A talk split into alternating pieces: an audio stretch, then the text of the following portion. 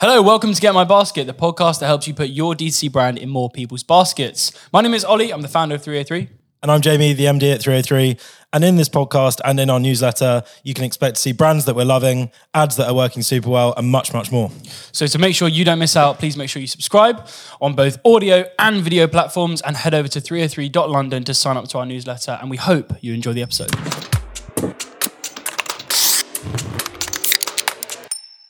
Cool. So we're back in, and this week we are not joined by Jamie, which is a relief. Uh, we're joined by Jordan, mate. How are you? Very well, mate. Thank Yeah? you very much, and yeah, appreciate being here. Nate, thanks so much for coming in. So I thought we'd mix up the podcast because we talk a lot about our own stuff, and I wanted to get our first guest as Get My Basket. So thanks so much for coming down.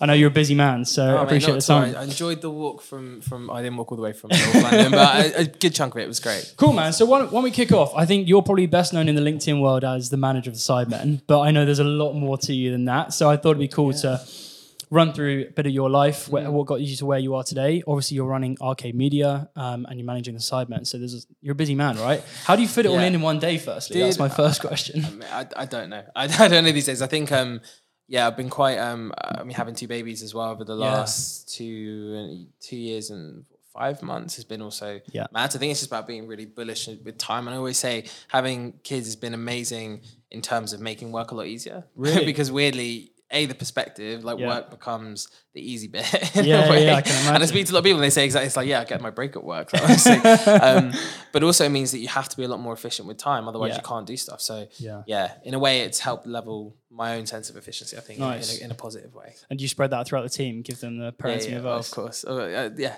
here, here and there, there's different. Sam, co-founder, he um he recently had his had his first daughter. Yeah. about same age as our second, about eight months ago well. Oh, nice. So, you're both like learning, months. learning. Yeah, yeah, yeah. Nice. yeah. That's yeah, cool. That's it. So where did it all begin? Like, let's take it. Let's take it like back a little me- bit. for me personally, okay. yeah, for you. Where did it all? Where back. did it all start? Um, Yeah, so I've been working. I mean, it's not that long relative to a lot of people, but I've been I've been doing this now for about seven years. Um, it's probably my eighth year actually. Um, since I was eighteen. So I um I was at Camford School, which is a school in North London, and I was I was in a position where, as everyone is, you're doing your personal statements, you're getting ready for uni Yeah.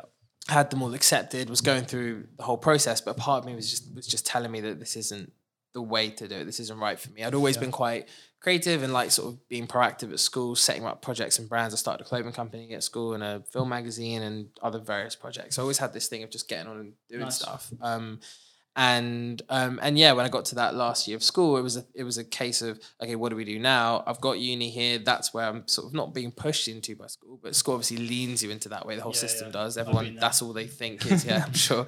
Um, but at the same time, I knew it wasn't instinctively right for me. So I ended up um, thinking, okay, all the companies out there, what's a company that is cool and that just does interesting stuff? I didn't know what they did or anything about the business, but Just just, they were instinct, vibing, yeah. instinctively, what company felt cool. Yeah. And always in 2015, it was Vice, right? Vice is cool. Yeah. That's always the thing that you say. So I remember um, looking up on Vice saying what jobs do they have. They make cool documentaries and all the North Korea stuff and all the things they were Mm. doing at the time were brilliant. I think less so now, but at the time at the time they were great. Yeah, because they were like peaking, like kind of 20, 2013 yeah, to plus, 6, yeah. I'd say. So amazing people there. And Yeah. Anyway, I'll get to that. um, and I um, I basically sent out an email. A friend of mine, Noah, had um, all their their emails from when he did work experience there. So I asked him to send me the thread, and I sent out an email to like 20 people there saying, "Can I just come in for some advice and a coffee? Just want to learn a bit more about what you guys do and just see if I can get closer to the industry and to into your business." Um, they said, as always, you scatter gun out like 20 emails, you'll get one reply at Yeah. least. I've got two replies. Nice. Good and ratio. yeah, yeah, that's it. That's it. Strong, strong conversion. Yeah. Um, and one of those replies said, uh, I kept, went in to meet her the following week. She then introduced me to Ian Richardson, who was the MD of, of Virtue, the agency at the time. We got on really well, and I was obviously like 17. Um, I knew nothing about anything, but Yeah. we got we, we clicked, got on well. And he said, Look, if you want to come do work experience, like feel free to come and spend the summer with us. So I did. Um, went to Glastonbury that weekend, came back the week after, turned 18 at Glastonbury on that Nice. Sunday, whatever. It was mad. Um, and then when I got back, I started there my first week. I was there all of that summer. Yeah. And then it got to the end. It was the best summer ever. So much fun. But I got to the end and it was uni time, right? So it got to the point where, hang on, I needed to start this course. And I'd applied for all these different different courses. The one that I got into was digital culture at King's. That was like the one I wanted to do, the only one that seemed interesting to me. Yeah. Which I think also is a sign that it wasn't right, given that I went for the most Yeah. kind of non-course course Yeah, yeah, to try and find something that was remotely fun, even though, yeah, I knew it wouldn't be. Anyway, went to do that. awful, hated it, terrible experience. I was there for like maybe well, I mean, do like nine hours a week or something Yeah. now. But it was doing that during the week, and then interestingly doing Vice on Fridays. So I still managed to spend my Fridays there.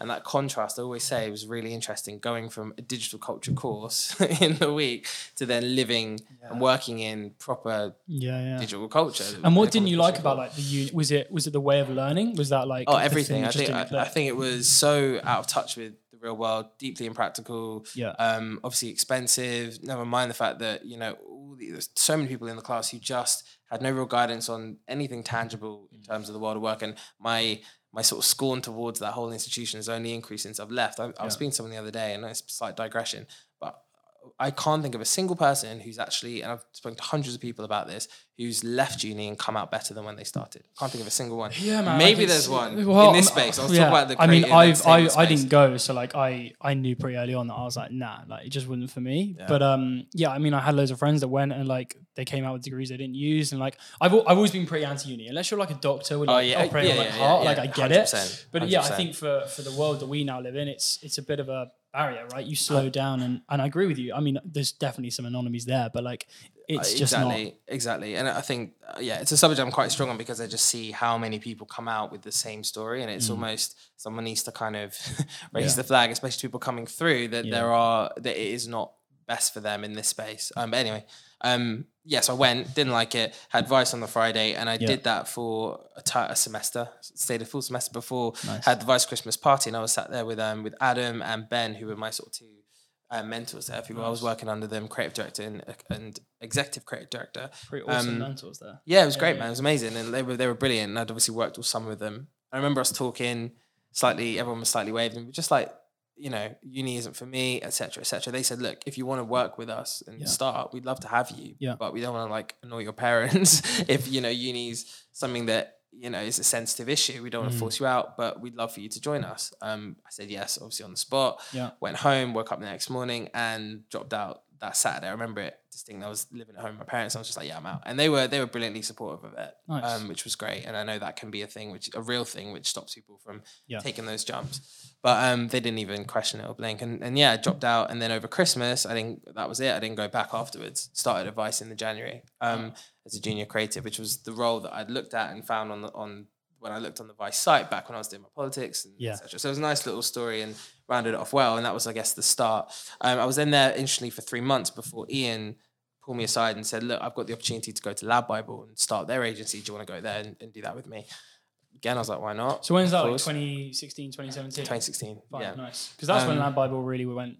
Yeah, Yeah, yeah. like No, sorry, I, I, I lied. That no, it was twenty. Yeah, it was twenty sixteen. Yeah, yeah, I was gonna say because that kind Beginning of of time 2016. feels like from from my memory at least feels like when Sports Bible was coming. Yeah. So all so so we came in when Lad was. Um, you know, let's say coming out of its uh, pubescent teen Yeah. years of, of problematic, yeah, pretty awful just, content, just a Facebook page, right? Yeah, But also mad scale, like the biggest page in, in, in the world at the time, I think, or one of them. Um, Mm. So we came over to help it age up and bring in some of the corporate structure and, and sensibilities from Vice, which helped Vice become so successful, which obviously was, and that's what Ian was was amazing at. So, was- we went over there, set set up Joyride with um, um, a friend of mine, called Will Hain, and uh, James Baines, and a few others. It was amazing, such a fun time. I was there for a year and a half, like literally the dream team of people. At, it? at, um, it felt like being in the Invincibles. Now looking back at it, um, people at LADbible, that's kind of cringe, but like it was amazing. They were so much talent in that in that business, Yeah. um, which got it to where it where it obviously now is. Um, a lot, pretty much all of them have left now, but that year and a half um, I was there was the best time. Um, had amazing people,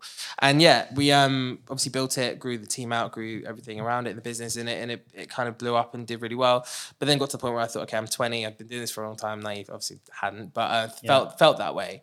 Um, I thought, let me do something for myself now. So I set up a company called Roundabout, which was a Gen Z agency. Um, aim being to help brands future proof themselves for Gen Z, me being 18 to 20 and having worked with a number of brands and, and sort of been speed rolled through the whole industry. Um, I felt like I could bo- bottle that and bring it to, to businesses. So I did that um, with two apprentices actually joined me at, at LADbible. We kind of went off and splintered, That's Michael cool. and um, Stefan, and they were great.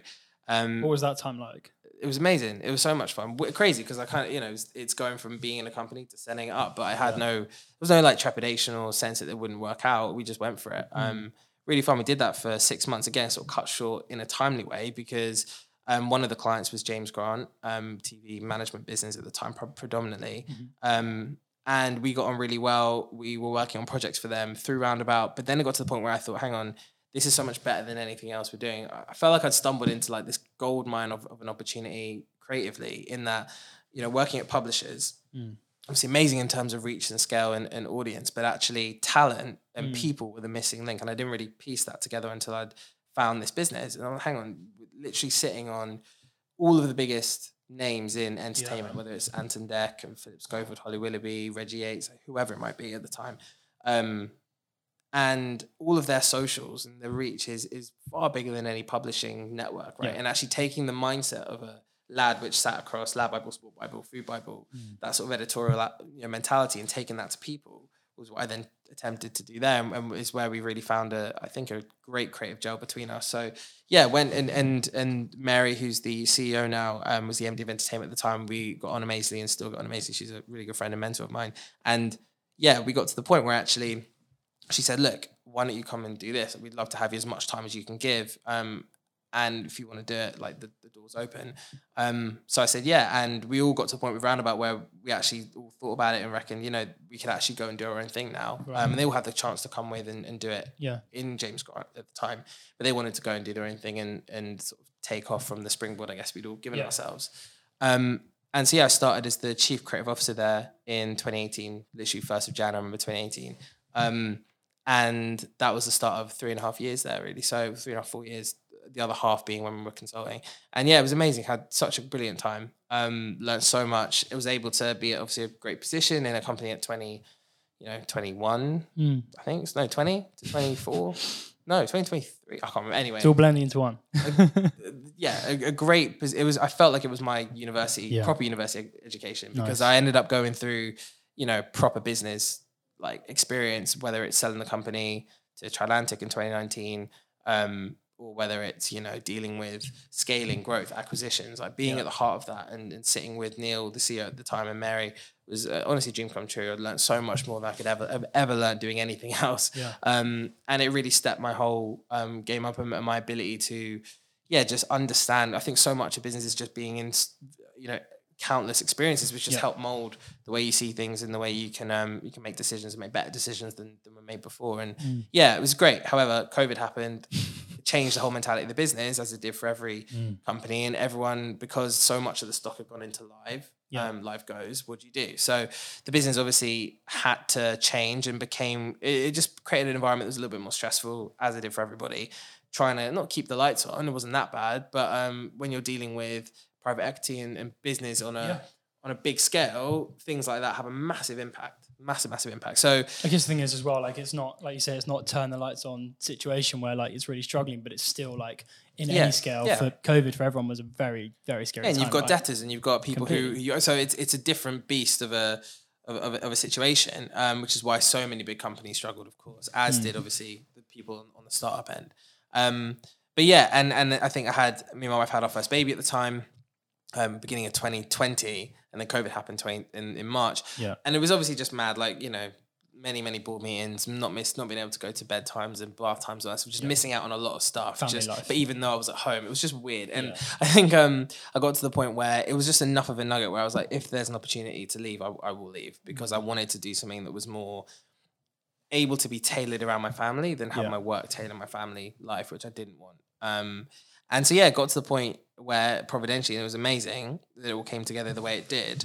Um, but towards the end of that year, a friend of mine, Aaron, really good friend of mine at the time, as well as obviously now, obviously, um, he had been he'd gone off to manage Holly H and a couple of other TikTokers. Yeah. Um, and he'd gone and done that on his own. I'd always stay close to him, and me and him got on amazingly when he was in business management. He was an accountant, um, but much more than an accountant. He helped his clients to kind of work out their whole creative lives as well as being their business manager. And so he'd Oh, pull wow. me in to sort of give management advice to clients of his on the accountancy side Yeah, yeah, yeah. when he saw that they were lacking or needed support. So he really had that eye for it, and he's an amazing people person, and, and yeah, he's brilliant.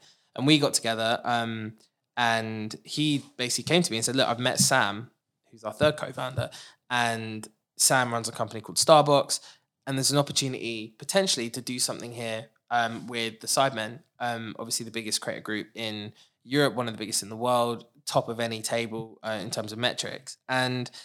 yeah, obviously I obviously grown up with these guys. Mm. Um, managed to go to the charity match in 2016 with Sport Bible, their first one in Southampton, which was just incredible. And Yeah. seeing the scale of the audience, it was like these guys are One Direction level. I always say it's One Direction level Mm. sort of fandom in in the once in a generation group. I really believe that. And um, yeah, they obviously had, had been doing what they've been doing brilliantly, but they hadn't broken out into some of the these other areas. I Yeah. don't think they'd ever had a team to do that. So we came to them and said, "Look, guys, like you are killing it. Undoubtedly, the numbers are unreal in terms of all the content, and they'd obviously got the incredible business side, men clothing over here, but."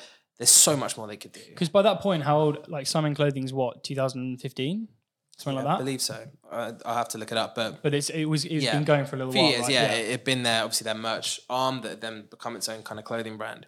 Numbers and, and killing it. Obviously, a huge audience just for that that, Yeah. that, that love the clothes and, and rep the boys through the clothes and have a real affinity to it. And, and Matt, who runs it, is incredibly inspiring, brilliant um, individual. And I think, yeah, he he sort of you wouldn't necessarily know like if you if you know this guy and know how much he's done for this brand, it's Yeah. it's amazing, amazing. Because for Um, creators as well, like merch is quite a common thing, right? In terms, and it makes a lot of sense, especially for audiences they want to be involved. It feels like the Sidemen put a lot of um, attention into the quality and the designs and Yes. making sure it really fitted with their audience. But 100%. that was one, probably one of the biggest clothing brands with few, through through creators, right? hundred percent. There's not much more than that. That they could have done so much more at the time. Exactly. And I think, yeah, it kind of got to the point where that's their established growing building, the content growing building, but you know, you guys are the biggest franchise. And that's that's I think the switch that, you know, I think at YMU we spent a lot of time thinking is is actually how do how do we view our clients as personality brands, Yeah. not just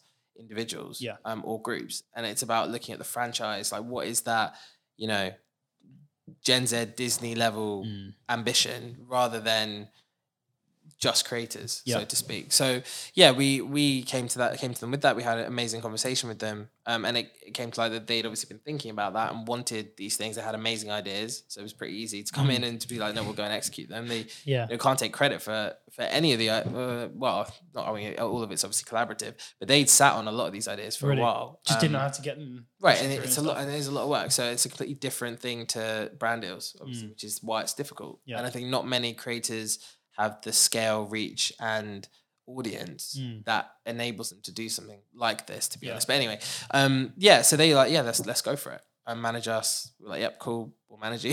And is that where. Arcade Media was formed, right? Yes. So we exactly. So um, we set out and the whole ambition really of arcade, and I think the way I look at arcade is it's kind of a hidden vehicle, if anything. It's not really the ambition. The, the aim of us is not to build arcade per se, and we have no real ambition to. The aim for us, and it's an inverse, I think, of how management companies look at things. Yeah. I'm seeing even obviously being a YMU, which is based around scale and building YMU, but also um, every other management company that we looked at from a compet- competitor perspective. It's not to say there's anything wrong with that at all, Mm. but the model is different. Their Yeah. model is build, build, build, scale, scale, scale, more clients, more clients, more clients, um, as it is for every management company. Whereas ours is actually um, one client and just knock it out of the park for them. And we obviously benefit more as a result. And I think we're in a privileged position to do that because that one client is just so big and Yeah. just so at the top of the league that they warrant that that dedicated team. And I think also looking at um was one thing always at YMU that we were caught, we were wary of was you know looking at the states who are obviously leading Yeah. the way. And if you look at the biggest creators, but not just creators, biggest talent there, Yeah. they don't actually have big scaled management companies beneath them. They have one manager yeah. typically, or or one One team guy, yeah, one one internal team almost that's slightly Yeah. external. whether it's Kevin Hart or whether it's, you know, The Rock or whether it's Drake, whoever, they all have a dedicated focused team. So Yeah. that was the mindset. It's like these guys are at that top tier um, internationally, in terms of an audience, in terms of reach, etc. Treat them like you treat a top tier elite franchise, brand, Mm. talent led brand, which is what they ultimately are. Um, so yeah, we've been doing it now for over a year. We've launched three brands. Um, Side Plus, which is the membership club, Sides, the fried chicken chain, which is a crazy thing, but it's a proper chain. It's nearly like 50 sites now. Um, Yeah. Ghost Kitchen based, pr- principally. And we've got one physical in Box Park, Wembley. If, if you've never been, Mm. please, please come. I'll, I'll take you there. Um, and then XX Vodka, which is Yeah. the brand. So yeah, man, it's been amazing. We've had such fun. I can't thank the boys enough, both the Sidemen boys and then also the Arcade boys Yeah. um, for just the speed and the the willingness to creatively just go for it. So I was going to say, do you, think that, do you think that's the biggest kind of um, thing, I guess, that's led to the success of both the Sidemen but also now Arcade is the is the speed of like you've obviously got the quality pretty well nailed, and I've seen you making some really cool strategic hires on that. But do you think that's what puts them aside from the rest? Is just the pure speed of volume? I mean, there's so much content going out, and I can't even imagine what happens has to happen for Side Plus. But mm. was that always the ambition? Is like we always need to keep this speed at up to at optimal rate? I, I think so. I think it's it's they never want to be lacking. Like Yeah. nothing ever can fall short or not be running at, at like top speed constantly because ultimately they want to stay where they are. And and if you look at any elite talent, quote unquote talent, um, personality brand, like the ambition is always to be that one step ahead constantly. Like what's next? What's next? What's next? How are we evolving this out? And ultimately, and I think this is the key, it's evolving it out so that we can, of course, obviously build this franchise, but ultimately, it's, it's, it's I think to create more access points for more fans. That's actually the thing for me that is like the driving force. Is like we, how do we? We've got this incredible fan base. How do we and how do they um, create as many access points as possible for as many different types of Yeah. people in that audience to them? Because that value exchange is really where I think then not only is it obviously rewarding from a business perspective, but actually you're you're driving and increasing that connectivity with Mm. between the audience and, and the creator, and that I think is the main long term goal. Yeah, which is awesome. So, um, talk to me about Side Plus. I guess start off with. For, for I mean, everyone knows probably knows what it is, but what was the reason behind Side Plus, and and what's the purpose, and where do you guys fit in? Yeah, so so Side Plus is um is the, I would I'd call it the premium membership club for the boys. Um, essentially, it is for those who want more of Mm-hmm. of them um who want to pay to support that um because obviously it costs a lot of money to do these things Yeah. and build these brands out um and who you know in terms of studios and hires and teams etc um who who want more premium content um and so we set it up with that intention to create like such a wealth of value Yeah. that no one could ever question the value in the sense that we always wanted it to be As in, like the price they pay. yeah they so we wanted to give so much we wanted and this was yeah. from the way we wanted to give so much Yeah. that it was you know that it becomes really appealing to people and also you know it isn't like a cash grab thing it isn't something which is it seems exploitative because Yeah. ultimately the aim genuinely is to create more content and more experiences we just had an amazing thing the other day it was an, our second 100k club which is for um where we give $100000 out to um i think six fans from the club Shit. and they spend it it's split six ways and then they all, all get to spend like 13 and a half grand or something Wow. each Because for, 'cause for Um, some people, that's life I mean, changing money, right? money, yeah, right? but also we did it in the studio. The boys were there, Yeah. all that, and it was like film. It should be brilliant. Um, we give we gave away Ethan's GTR, which is like his sort of that, iconic yeah, car. yeah, like we didn't give away for that because he's got a huge history with that car and everything. Yeah, so yeah, it's yeah. an important car. Exactly. So that's a big thing for some. So, you know, we the whole aim of it, and this is run brilliantly by Victor Bengtson, who we brought over from Fnatic to lead on, on the club, and he's been instrumental in, in building it, is about creating this real community of, of, of fans and an audience there who can kind of take on its own own life. Where like we've got Discord, which is popping, like there's so many people in there, like connecting, talking, engaging, Yeah. forums. The you know, it's it's its own sort of walled garden of people who want more, but also who love the boys, want to support the boys, Mm. um, and who've been there through this journey and want to stay on this journey. So I think it's got a real depth to it Yeah. in terms of what it means to the community, um, and I think that's been. Thankfully, it's sort of proven to to have worked in that people genuinely love the product and they enjoy it and they get a lot from it. And I think that for me is is the biggest reward Mm. that people really really love it. Um, and so yeah, our role in that is to is to run it with Yeah. them as with everything. Now we're kind of across the whole whole And how much work? I mean, I'm sure people that probably subscribe to that to that club and, and that have seen the promo for whatever, they're like, oh, there's there's a good quality there, and it's obviously great content. But how much work actually goes into that? Like that people just Mm. Oh don't see. yeah, I mean, there's a team of twenty Yeah. freelancers, full time people, community managers, people Yeah. who, you know, content producers. There's there's a real big team around it. We have a whole studio space where we have so we call that the HQ. We have like four or five sets for Nice. different shows, and you know we've got obviously the filming team. It's like it's a proper operation. Um, Did it take a long while to get ready to launch? Obviously, you, I imagine you film a lot of content pre-launch. No, just no, no, no. We up and- filmed. We filmed the first sidecast, Nice. Ask the Sidemen, and Sidecast is the podcast, right? Nice. Yeah, so podcast is side, is- which is sidecast, Ask Yeah. the Sidemen, and then um, what else do we have on on that? I think that was kind of maybe that was it to begin with. And that was it. Just open the floodgates and see what people say. And what was the response like? I, mem- I was remember seeing great. it go because it went live well, not too long ago now. Yeah, It's yeah, not yeah. even- but back is in it a year old? September, September. Okay, you're fine. Yeah, so no, the response was amazing, and I think that's because you know we put so much work, and the boys put mu- so much work into making sure the value proposition was bang on to the Yeah. point where you know it really gave more than it, it you know asked for. It was it was really giving a lot, and I think you know, thank thankfully, um, whenever you launch these things, you're not sure how these things will Yeah. go down. So is, is it going to be seen in one way or another? But actually, it, it was received really well. and Nice. people love it, and I think even today. Um, we, we always we all feel like we're just at the beginning of this. Like, what could this become as as, an, as a community and as a, as a club in a year's time, two years time, three years time? That's what's really exciting. Um, so yeah, start something pretty mad. Yeah, it's I think So let's move on to chicken. chicken. Should have bought some. Yeah, I know, man. So, so where did where did Sides come from? Like, it's obviously you know the branding's genius, everything, but Right. it's a little bit. He were like, why? Why? You Yeah. know, what's the what's the purpose? Because they love just- chicken. Well, no, it's uh, oh, true answer is they'd always had the name sides, Right, obviously. and yeah, they so and they thought, I mean, wouldn't it be sick? I think they, they they they talk about this like cab ride where they're sitting in the back of a cab and like Simon and JJ, it's in a video, I think, are rattling off like all the puns and funny things and business ideas they could do with side. Um, and sides was one of those where I was like, could we create our own restaurant, um, or, or our own concept? And so that was the umbrella that they wanted to do that. It was one of the top ideas. They voted on like a list of 10, 15 things that they'd come up with or, or we come up with or we thought could be interesting. Yeah. And the, the top two were launching an alcohol brand and launching a fried chicken, or not Oh, fried wow. chicken, launching a, a, a food brand.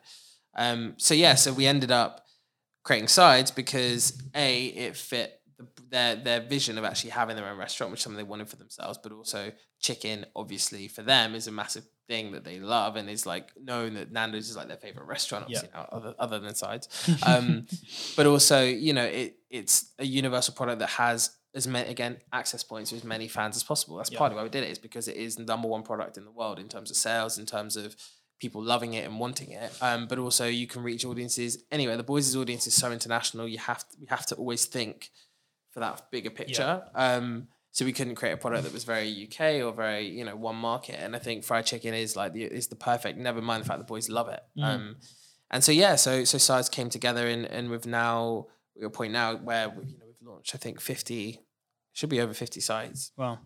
Um, Ghost And, Kitchen Like starting that, like obviously for you, like you just Mm. said, you've got years of experience in digital, Yeah. in brands, and everything, and then it's like a cool launch, launch, launch a restaurant. Like Yeah. it's an exciting challenge, right? You're like Yeah. wicked, and obviously the brand came out Mm. amazingly, and and it's Thank it's you. a rocket success. But like, where do you start with that? Like, I think you start with partners who are much better than you. Nice. I think the big I think the biggest thing with everything we've done Yeah. is never do it ourselves.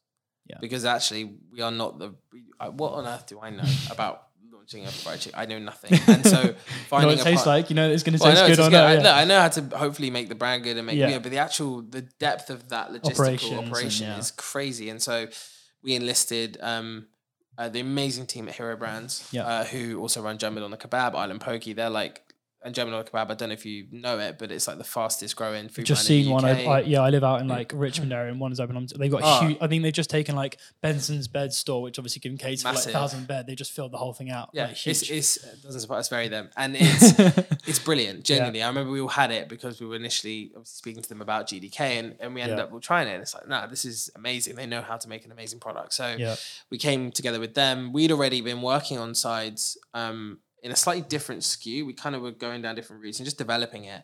Um, but then we came, but then we ended up having a conversation with them, and it became a no brainer to say, let's just pack it in and, and do it to get do it together because ultimately their ability, scale, understanding of the market, resources, expertise is, is second to none.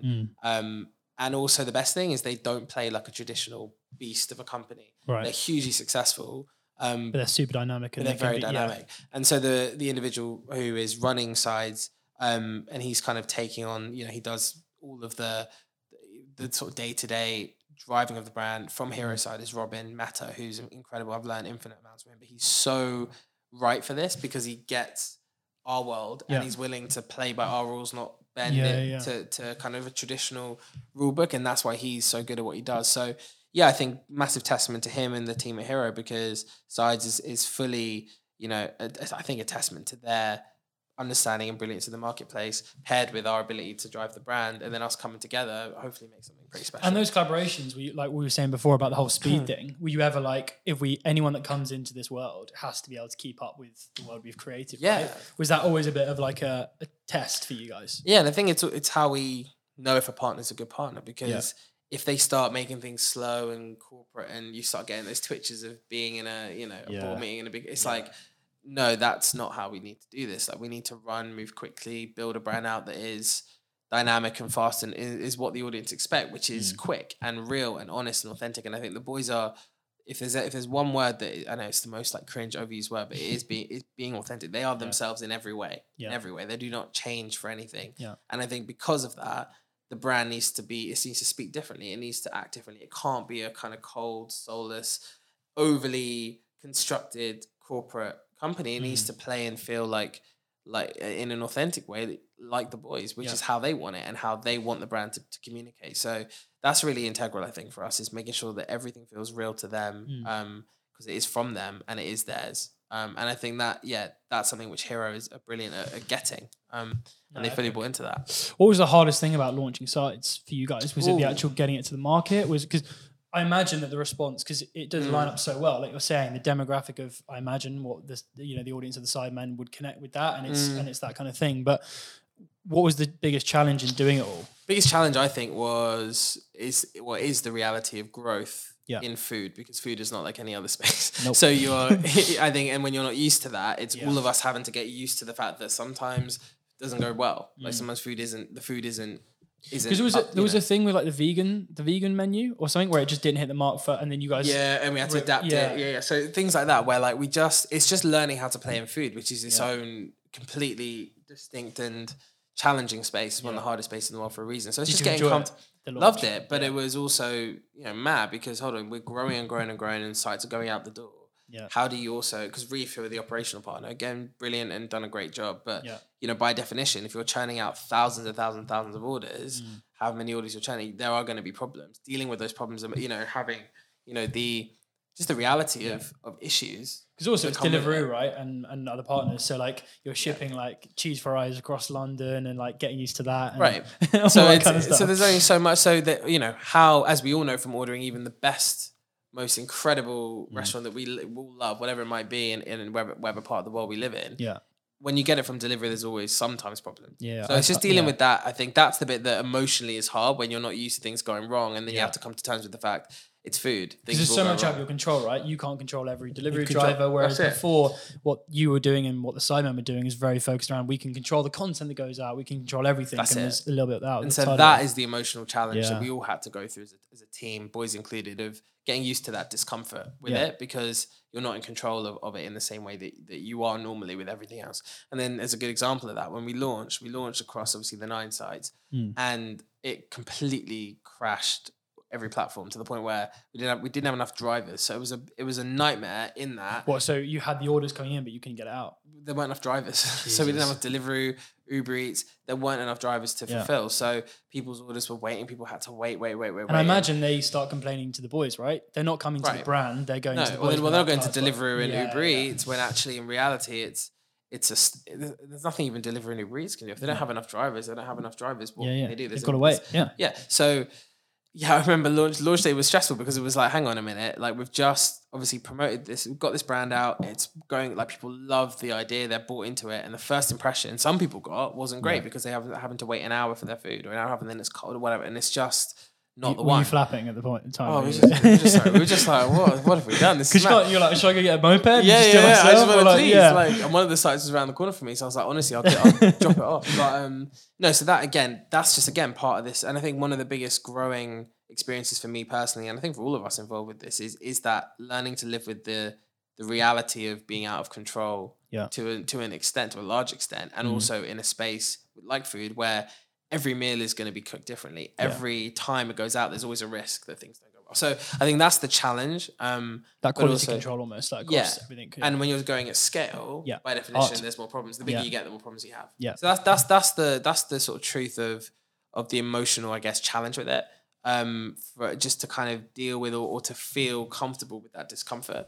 Um, but then on the other side, when you think about how many people love it Mm. and the response people have been given to it, and you know, Boxpark, which I which I'm exceptionally grateful for, and I think it was an amazing partnership, and and thank a huge thanks to that whole team.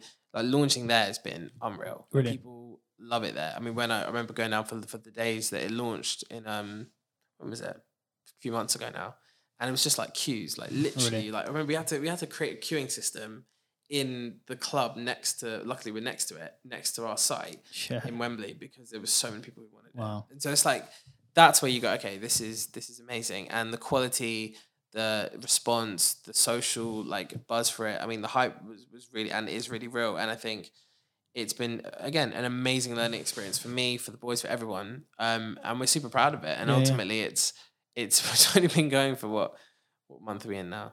Fifth month of the year, seven months, six seven months. Sure. So like what does it look like? and there's a year? obviously big plans to. I mean, it's you guys, right? So there's big Yeah, plans yeah. to keep growing and. Yeah, so we're launching in the states this year. Got put, it's got pushed back a little bit. It's- It was gonna launch. I said I think I said before it was gonna launch this month. It's gonna it's been pushed back a little bit, but we're launching in the states um soon. Wow. We've got um we're coming out into various territories across the world, and yeah, ultimately it is That's some big challenges ahead Yeah, with yeah, the states, right? Because that's Yeah. just like another world of.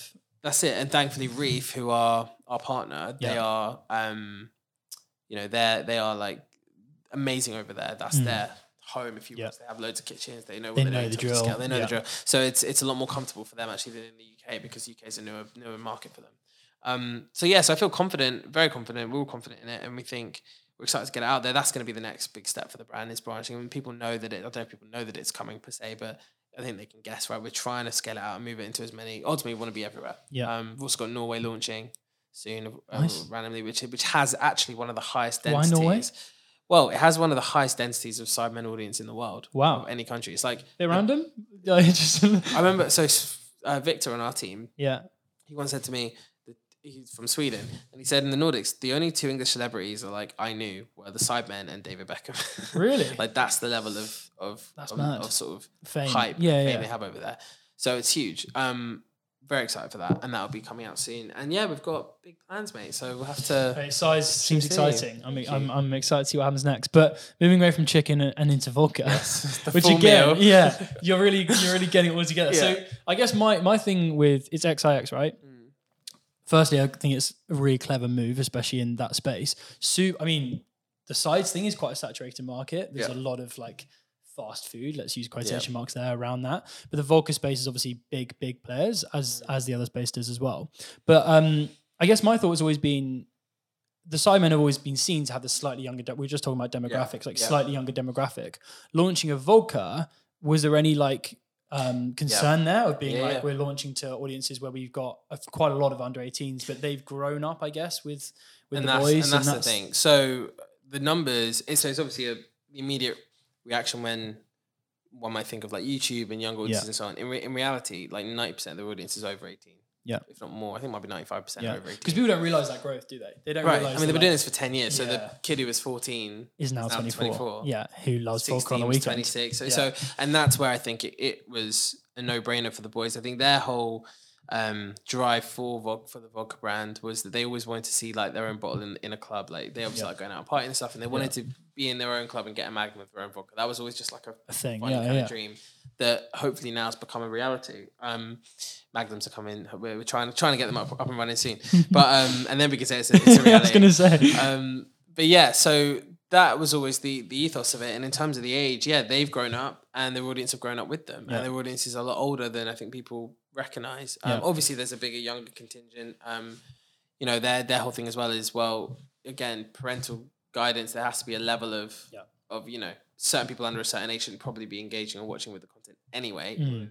They do so, and that's up to the parents ultimately to decide. Um, but for the biggest, Is that also a bit with Side Plus as well? Because obviously Yeah, it's so- restriction and all that kind of yeah, stuff. Yeah, exactly. So we've got age rating, age gating on it, Yeah. on it all and everything as, as as I think it should. Yeah. Um, but then, but then, yeah, ultimately, the the biggest chunk of the audience is, is a lot older, Mm. not a lot older, but it's, it's over eighteen. Yeah. Um, and are enjoying going out and partying, and and XIX then hopefully becomes a nice product that's this that kind of ages up again with the boys. And I Mm. think that's also something that we're we're conscious of with everything. It's how do we if we create things that the boys you know love and come from them and ideas that are ultimately theirs that Yeah. they are passionate about you know that will drive the audience because ultimately they are a reflection to a large extent of their Yeah. audience right um or the audience ref- reflect them which whichever way um and i think yeah hopefully that'll that'll bear fruit and, and will continue to grow out and build out and you know we're really excited about it again we want to get it into the states we want to get it into other countries and territories we want to Mm. just keep it growing and evolving um And what's been Yeah. harder, uh, sides or, or the vodka? Oh, both. to like launch and be behind? So I think I think sides just because of the operational complexity Yeah. of managing the scale of it. Vodka has been brilliant, but also challenging in terms of the regulation because Yeah. obviously alcohol is a lot more regulated than anything else, Mm. um, any other space. So you know, it's it's been challenging creatively sometimes to, to find its feet in terms of how can we play, what voice can we have, how can we speak. That's definitely a challenge, and it's, it's getting there really well. Um, as well as things like you know COVID causing shortages in glass or supply chain issues Yeah. in terms of the bottles or packaging, whatever it might be. Again, problems problems there um, that are just out of our control. Um, but yeah, I think look, they've both been, I think, again, testament to Hero, Mm. like relatively very seamless, and I couldn't have really asked for more in either personally. So what's the is there a plan for for the vodka? Obviously you're you're trying to get into more territories, whatever, but you thinking about the the brand around that and the range? Yeah, yeah. Um, so obviously we want to do flavors. We've got you know ideas and, and flavors in, in the pipeline. We want to do just all all of the things that an alcohol brand does really, and just Mm. play in in as many spaces as possible. Our, our whole thing as well is about celebrating success and ambition and, and supporting creators and talent and musicians and artists and whatever that means. That sort of celebration of success is Yeah. something that's quite key to the Oh, nice. brand. There's like a story and message. That's yeah, really nice. you yeah. know, it's, it's coming in. You know, we're going Yeah, into sick. the tenth year of the boys next year. Yeah. so we've been doing it for nearly a decade, and I think they've been obviously exceptionally successful, but also they've helped and supported and championed so many people through Yeah. those ten years. So how do we almost use this as the Mm. flag of of that celebration of success? Because what, what where does the name come from with the vodka? Uh, so XIX is is a brand that the boys have had previously that on, on Sidemen Clothing. They've had um, XIX World, which was a capsule they did or a collection. XIX has always been sort of a, sig- uh, like a tag, if you will, for them, or, or, a- or sort of a number of meaning because it, it's 19 in Roman numerals and they were founded on the 19th of October 2013. Yeah. 2013. Um, They're gonna kill you was for that. like- that was like, I was kind of 10 years next year, 2013. So Yeah. that's that's why 19 so significant. nice. Um, And with that yeah. brand, I guess, because obviously Sides has like the direct connection to the Sidemen, and obviously, you know, I'm sure no one, including them, knows what the future of the sidemen is going to hold super long term. Yeah. I know they're very ambitious and they'll stick around for a while, but you know, everyone Yeah. grows old at some point. 100%. But with with um, XIX Vodka, I guess that brand is somewhat disconnected, and there's an opportunity to have, like you say, a lot more freedom with that, and it can be its own thing. Because Yeah. you know, there's a lot of people launching businesses around um, alcohol. You know, from The Rock to Kevin Hart's just on his. I've seen the the guys from Breaking Bad have just released one, which Yeah, I um, just saw. uh, flying out the door, and Yeah. especially in the states, and that's a good sign for us here because also the states is always further along Yeah. the line. So, you know, I mean, people like Kendall Jenner's got eight one eight, eight eight eight eight one eight, eight one eight tequila. Yeah. Um, yeah, you, I mean, you've got Proper Twelve, Conor McGregor, you've got Aviation Gin, Ryan Yeah. Reynolds. You've got so many for obviously the top people, and I think the reason why alcohol is hard is because of the barrier to entry Mm. is so much higher. I think Yeah. food is is hard, but it's ultimately you can enter it Yeah. with not too much capital and investment. well, especially with like the delivery and the dark kitchen side of, Exactly. the world now, right? So the barrier to entry is a lot lower, hence you've got more competition. I think in alcohol, it's as I found, as we've all found, the barrier to entry is so much higher. The import fees, like taxes, duty, like Yeah. stuff is not a joke. Crazy, yeah. And it adds to massively to the cost of production, to what you know, the cost you can sell it at, to all these things. So I think that's why you only have people who are able to at that top top Mm. end being able to, to kind of get into the space. Um, which is exciting for us because we've been able to do it. And I think actually now we've got the product out there. I'm excited to think, okay, what what again? What does this look like in five years' time, ten years' time? Yeah. Um. So yeah, let's see. But it's amazing, man. Like you've done so much in such a short period of time. But looking back, being a bit more reflective now, I always hate doing this myself personally, so I'm going to jump Yeah. in it. Have there been like moments of pure challenge? Obviously, achieving so much at once. You've obviously got a great team behind you from the sounds Mm. of it, some great collaborators. But have there been those tough times? Have there been those moments of like, this is, I've got 25 things going on and I don't know how to attack it? Because Yeah, it yeah. seems, especially with when you're super successful, it looks, you make it look easy, Oh, you know? So like a lot of people probably look at that and go like, oh, we can do that. But have there been those tough times? Yeah, I mean, look, I think uh, one thing I'll say actually is whatever challenges there have been are nowhere near as challenging when you're. Sh- it sounds really corny, but when you're sharing them because having three co-founders Yeah. is the best best decision. Honestly, co-founding a company is so good. Yeah. Are you a co-founder or a founder? No, no. So I'm I founded through uh, what was called Green Tea in 2013, and then Jamie, who is normally on the podcast, Yeah. he um yeah he joined in 2019. I was looking for someone for a long time. For about two years, I was like, I can't. I just couldn't do, and it's not it's not about like you know where I wanted to push myself. I was just like it's just impossible to do it completely by yourself, and I think 100%. that's what a lot of people. Do. I didn't do it, by, if, um, I did it by myself. Sorry for about five six years, and it was Mad. really hard. Like really, especially when you're young and you think the whole world's crumpling every day, and there's fires everywhere, and like the good times you don't even celebrate. Um, you know, I was looking for someone. I, I met Jamie, um, who's a mutual friend of someone else we know and stuff. Um, but yeah, like he he came in and, and now sits at MD at 303, and that's given me so much value. And it, it's the opportunities, you know, even today I'll be like moaning about something. And Yeah. you just you can have that moan. It's okay. I think to do that. emotionally is so important. I would say like I would never found a business on my own ever again. And I did that Yeah, in, neither would I to yeah. I did that in, in round when I did roundabout. Yeah. Obviously, it was founded. Obviously, it was it was a different thing, right? Mm. Obviously, I was like nineteen or whatever. And it was yeah, but um, but I would never do it again. I think. Well, I say that I, I doubt I would ever do it again because um, you know, any challenge we just ride it out. There have been times, obviously, where things haven't gone right, or there's been a problem here and there, or there's been stress on a on one of the brands, or a product's not quite hit, whatever it is. Yeah. But ultimately, when you're sort of sharing that load and you don't feel like it's all on you, um, and you've got that team and that collective sense of Yeah. right, we are going to solve this and move forward. And also in a group, you can be, and this is why I think the boys are so successful, the Sidemen boys, because I always say it's a seven works brilliantly well from a Mm. creative perspective. They vote on everything, so it's really. it always becomes Supreme Court of the Sidemen, as I call it. It's like four and three. If it gets full majority, it's a majority win, Really? like vote. That's it. So they're So very super collaborative. Super, very like, collaborative, yeah. but also objective and rational and clear. And it means you don't have any of the emotional kind of Mm. challenges that often come when when decisions are either on, on one individual Yeah. or aren't put through that rigor. But also, good ideas get through, bad ideas don't. Mm. So you have filter, you have a filter system, I think, of quality, Yeah. purely by the fact that they all have to like it, or at least four of them do. Yeah. So and things get tested and pushed, and they're they're very good at that. Very good. And I think for us, we've had we've adopted a similar mentality as the three. Obviously, we've been working together for a year, not ten. Mm. Um, but it's been a similar thing where actually we are able just to push things through the rigor really rationally and, and, and objectively to the point where when things go wrong, which they always do by definition of life, and things always go wrong. Yeah. They don't become problems; they just become challenges that we then solve as a group, rather than oh my goodness, this is you know the house is burning down Mm. type thing. So looking looking back over um, over the last year, I guess what's what's the one thing you would take away as as something of like advice, something of you would go, you know what, that's something that everyone else should really think about. As in from arcade. Yeah, from arcade or even from from one of the brands you've launched or, or working in with so many different people and collaborate collaborators Yeah. over last year. What's the one thing you think is like such a big key that's really unlocked it for you?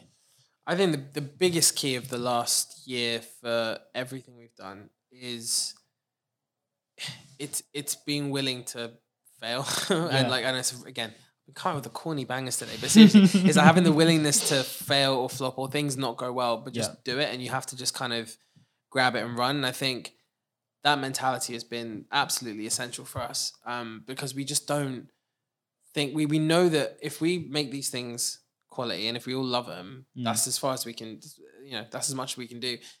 We got to go for it, and I think Yeah. that sense of being willing to just push is has been brilliant. And and then the other thing I'd also say is probably no not having an ego or, or not having our egos at the like leaving them properly at the door. And obviously we all struggle with that, all of us. But us as a team being, I guess, aware of the fact that we are there collectively together and Mm. not for any personal sort of glory, if Yeah. you will. Um, and that it's, really it's helps. team it's team mentality, yeah, right? none of us are overly like none of us want what's best for us as individuals more Yeah. than what we want the group and ultimately the boys to succeed. And I guess I guess that's also what's nice about having the focus on them Mm. because it puts everything through a real clear sort of like we're all here for a purpose of evolving, building, and ultimately scaling the Sidemen franchise entertainment brand, if you will.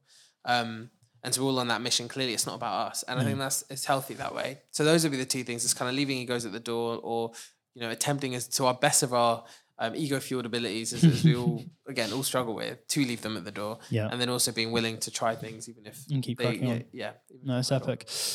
So what about the future? What what obviously we're in, we're we both work in a space where Yeah. there's Web three, there's NFT, there's there's everything there around tech wise, but there's also you know YouTube's evolving, these platforms are evolving, brands are evolving. Is there anything you're earmarking as you think is a huge up for Yeah, the future for you guys? Sure. I think I think I'm I'm looking forward to the ten years next year. Yeah.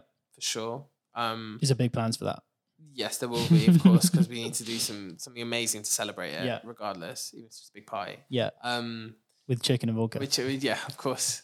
No Sidemen Pie will ever have anything other than sides and XIX now. I think people realize. Um, but yeah, doing something big for that, of course. Um, looking ahead at, yeah, I mean, there's so much scope for Web3 and everything else. I think with- for us, it's more like we've got enough going on. Yeah. And I struggle with, with the, sp- I struggle with the space in that I know crypto enough to know, and, uh, you know, t- to know just how volatile and vulnerable well, as we speak, it's in the toilet. So Right. like, yeah. So then the last couple of weeks have been proof of that. Last Yeah. three weeks. Um, and I think for me, it's more. It, it's until it settles as a space and Mhm. becomes a bit. I don't want to be an early personally. Don't want to be an early adopter on it. Yeah. Right now, for the boys, oh, I, I personally don't think the boys should be Mm. either because it's a massive responsibility that Yeah. I think people don't always think about Mm. because actually you could do something that yeah maybe is amazing but ultimately it's a financial transaction at every mark um espe- in, whether it's nfts or crypto wh- whatever else and i think when you've got an audience of the size you've got to tread really carefully Yeah. because ultimately you're dealing with people's lives as we've seen with luna and with you know what's gone on in the last couple Yeah, of man, weeks that's crazy. it's like shit. people you know there's been a lot of lives destroyed over it as with every crash and with every you know rug pull or whatever else and i think you see that crypto the crypto space works in a way where like people i think a lot of those projects forget like the real world impact of some of this Mm. stuff same for the boys and obviously it's pre- predominantly in the nft side of things it's just not something that we are like thinking about actively right now um because it, again it, it should be more if the idea is brilliant if there's a real utility and reason to do something Mm. then we'll do it and i think that hasn't been there and then in terms of uh, other things, yeah, we've got some really fun projects I can't speak about for this year that are, that are going to be jokes, and I'll be able to as soon as I can to speak to you guys about them. Um, they should be really fun, uh, and then next year as well, we're looking to yeah, just do more um, Yeah. and build out. But predominantly, it's building out the brands we've got because Yeah. we're sitting on these three incredible entities that people love. It seems like you're only just getting started with the ideas. yeah, man, we can't. That's it. We all have to sleep at the end of the day. Yeah, like, we yeah. can't burn ourselves out thinking of stuff. And, all, and you know, I think everyone's feeling like we're getting into a groove with it all now. Mm. Um, and it, I think my big thing as well, structure, is bringing the best of the corporate world into this Yeah. slightly uncorporate environment and saying, how do we build this structure inside XIX and inside Plus, and how do we build it for the boys? Victor's just become the head of content for the for the Sidemen, so he's now looking after all of their that, content. yeah. So like more side, all the channel content, everything. It's a big job. That massive. So how do we help him to do that properly and and make sure that you know? And that's been a lot of my time recently is helping with hiring and bringing in Yeah. the right sort of people in org structure. do you enjoy that stuff? I like the structure. Yeah, yeah. I don't love the once they once once like once people are through, then it's kind of the people Yeah. Day to day stuff. Operation, operation. I'm not. I'm not the best at the operational side of things. Contracts, legal. That it's just Yeah. not like nah. That's where great having two accountants who can do a lot of that stuff yeah, yeah. that's where their brains are. But um, yeah, so helping Victor to structure the team and get everything sort of ticking, and yeah, that's that's kind of I think the next big thing for me is is building out the structure to the point where Mm. the machine is really built because that's what gets me like so satisfied when when you can sit back and say this is really kicking on in its own right and is scaling and building and evolving. Mm. I just think that's that's that's the dream. So what's your what's what are you working towards? What's your personal? You obviously you speak so highly of the businesses and the boys and everything, but like, what's in your mind? What are you trying to work towards? Um, good question. I think um, Making you reflective on a Monday. Yeah, morning. I think it's I think it's keeping keeping my time as bullishly as I am. I don't Yeah. want to lose any more any time. I saw your post on LinkedIn about this. So Yeah, I so loved it. it's yeah, man. Thank you, and I think it's yeah. I, I've got my parameters, and I don't want to. I think my my success is personally building, scaling, and evolving all over here Mm. with obviously Aaron, Sam, and, the rest of the team and the boys, but also keeping that structure for myself personally, like keeping that all steady. Um, is the aim. And if I can do that, do more things whilst keeping my time the same, that's when I know I've I've done a good job. I think you're gonna smash it, mate. Well, Oh, let's mate, call it a thank day you. that. We could chat for hours. I'm sure we will do after. But thanks so much for coming down. I really appreciate it. Um, I'm excited to see what happens in the future. I know we'll stay connected um, as always. Uh, thanks very much for listening and watching. If you've been watching over on YouTube or listening to Apple or Spotify, um, have a great rest of your week, mate. I know you're gonna be very busy. Good luck with the 10 years. Um, Thank you. If you want to leave us a comment down below, please do. And if you want to rate the podcast, also please do. We'll be back again next week without Jordan, sadly, but Jamie will be filling in, trying to give us some value somewhere else. Uh, thanks very much, Jordan. Again, you're a star. We'll see you soon. Love it. Cheers, Thanks, guys. Man.